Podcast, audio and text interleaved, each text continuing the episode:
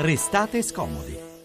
Eccoci qui in diretta ancora dall'Expo di Milano. Noi oggi torniamo a Roma, Expo invece continua, continuerà anche dopo il 31 ottobre perché il prossimo appuntamento è già fissato tra due anni in un paese bello e lontano, parliamo del Kazakhstan, Albina Kartbayeva. Kartbayeva. Ora, ora, ora, ora ci, ci, facciamo vedere, guida del padiglione del Kazakistan, un pomeriggio, parla benissimo italiano, allora, quindi mi perdona sicuramente. Allora, sì, sì, come sì. Devo, dovevo, avrei dovuto, dovuto dire? Albina Kartbayeva. Vabbè, non ci arriverò mai. Era troppo difficile, dai. Allora, a scuola si comincerebbe dai confini del Kazakistan, Cina, Russia, poi... Uzbekistan, Uzbekistan. Kyrgyzstan, Tagikistan.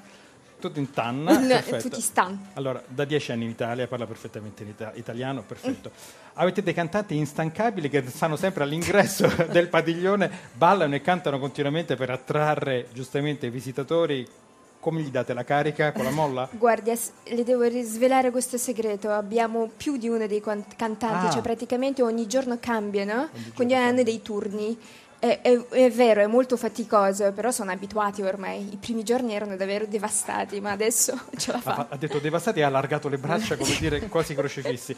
Va bene, allora ehm, dobbiamo dire un paio di cose. Uno, che il prossimo appuntamento è in Kazakistan. Due, però ci piace anche raccontare questo padiglione prima, Sì, brevemente. vabbè. Qual è il senso? Ognuno ha la sua peculiarità. Per esempio Israele dice il senso è abbiamo strappato il, il deserto, ne abbiamo fatto campi che eh, siamo stati in grado di far fiorire. Il vostro messaggio qual è? Il nostro messaggio è proprio quello generale, quello dell'Expo, quindi nutrire il pianeta in realtà.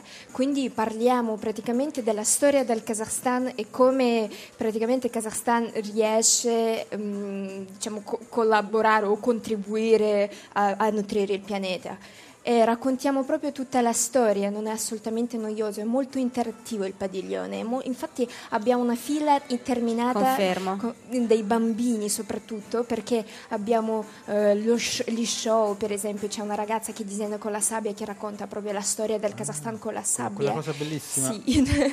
poi abbiamo eh, il cinema in 3D con la piattaforma movimentata con gli occhialetti in 3D quindi la gente impazzisce alla fine esce poi abbiamo delle ro- rotonde che raccontano l'agricoltura il bestiame degli storioni vivi e quindi essendo molto interattivo ovvio che abbiamo Certo. c'è la bella fila insomma siamo molto felici e onorati e in più la cosa più importante, oltre a prese- rappresentare il nostro paese ehm, sconosciuto per certi, eh, facciamo una buonissima pu- pubblicità, spero, credo, per l'Expo 2017. Esatto, allora qui il tema è il cibo, anche lì in qualche modo il tema è il cibo, però non è un cibo che si assaggia. No, Meglio no, di no. no, Expo 2017 sarà proprio concentrato sull'energia per il futuro. Energia per il Sì, futuro. quindi il tema sarà quello. Ma tornando al cibo, Albina, il piatto, i piatti tipici del Kazakistan quali sono? Allora, il piatto tipico si chiama beshbarmak, quello tradizionale, che vuol dire mm, lo mangiamo con le mani noi, si chiamano cinque dita praticamente. E i piatti sono a base di carne, soprattutto di carne, Carne di quale animale? bovino. Bovino. Sì. Mm, Stufata, arrostita. Eh, stufata, arrostito in tutte le maniere. Stufata, arrostita, insomma, ehm, questo, questo è, mm, tra l'altro eh, il Kazakhstan, ora sono quasi in imbarazzo perché so di pronunciarlo malissimo, non ok? ne Kazakhstan. è dove è atterrata Astro Samantha qualche Sì, settimana sì, fa, esatto, Baikonur è da noi. che poi sarebbero i cosacchi, giusto? Il Kazak- no, No, assolutamente non c'entra non niente. c'entra nulla, non c'entra No, no, no. nulla. Siamo discendenti degli Unni, lo dico sempre. Ah, gli Unni. Attila. Sì, E non citiamo Verdone. No, non era Verdone, era Batantuono. A Batantuono. Ah, atrocità. Va bene, niente, è un film nostro. Ok. ma- Allora, i Una lavori sono già cominciati vedere. per l'Expo 2017, sì, lavoro, di sì, sì, sì, da mo' che sono cominciati. Da mo- eh, eh, sentito? Roma, eh, Roma. sono cominciati. Abbiamo un bellissimo progetto, non so se l'avete visto, siete riusciti a vederlo. Praticamente il nostro padiglione nazionale rappresenterà, essendo il, piane- eh, il tema energie per il futuro, rappresenterà il Sole. Sarà la sfera più grande mai costruita al mondo, eh, diciamo come, come l'ar- l'architettura, insomma. Sì. Eh, eh, rappresenterà energia ed è, mm, è tutto a specchio. E durerà mh, pochi mesi rispetto a questo Expo eh, che è universale, il nostro sarà quello specializzato Sì. eh, e durerà tre mesi, ospiterà circa circa 100 paesi e, e sarà dal 1 giugno al 31 settembre, 30 settembre. Io vorrei sapere anche qual è la vita di chi vive sei mesi a Expo.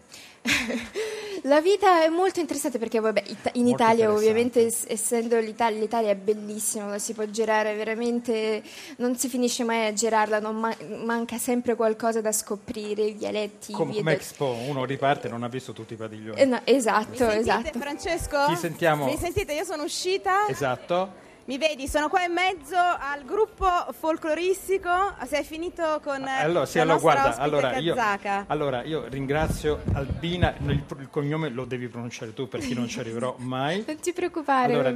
Albina, guida del padiglione Kazakhstan, tra due anni appuntamento ad Astana per questo Expo dedicato all'energia, quindi siamo tutti contenti. Ci saluti tanto i cantanti, quelli caricati a molla? Assolutamente, Assolutamente sì. saluterò, grazie. Albina, grazie per essere Grazie stata qui, grazie e ancora buon lavoro. Dicevo, Grazie al Kazakistan, ma anche noi chiudiamo con una grandissima energia, quella dei gruppi folcloristici i canterini di Esilon e Isola dei Dioscuri, Isola di Capo Rizzuto, siamo in Calabria, provincia di Crotone. Qui saranno una decina, ma sono un centinaio iscritti alla Federazione Nazionale dei Balli e Canti Popolari, insomma, insomma, a- professionisti eh, di, di grande livello. Abbiamo, io ho qui davanti a me Maria Conta. Corda. Corda, come la corda, direttrice artistica dei canterini. Maria.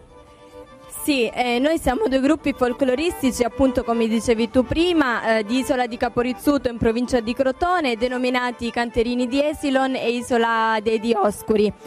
Eh, con più di 100 membri. Siamo venuti qui ad Expo in più con una rappresentanza di 10 e siamo iscritti alla Federazione Italiana Tradizioni Popolari. Noi ci esibiamo con dei costumi tipici calabresi e con degli strumenti che vengono costruiti accuratamente a mano soltanto in Calabria, come la lira calabrese, e la chitarra battente e quello più conosciuto, il tamburello.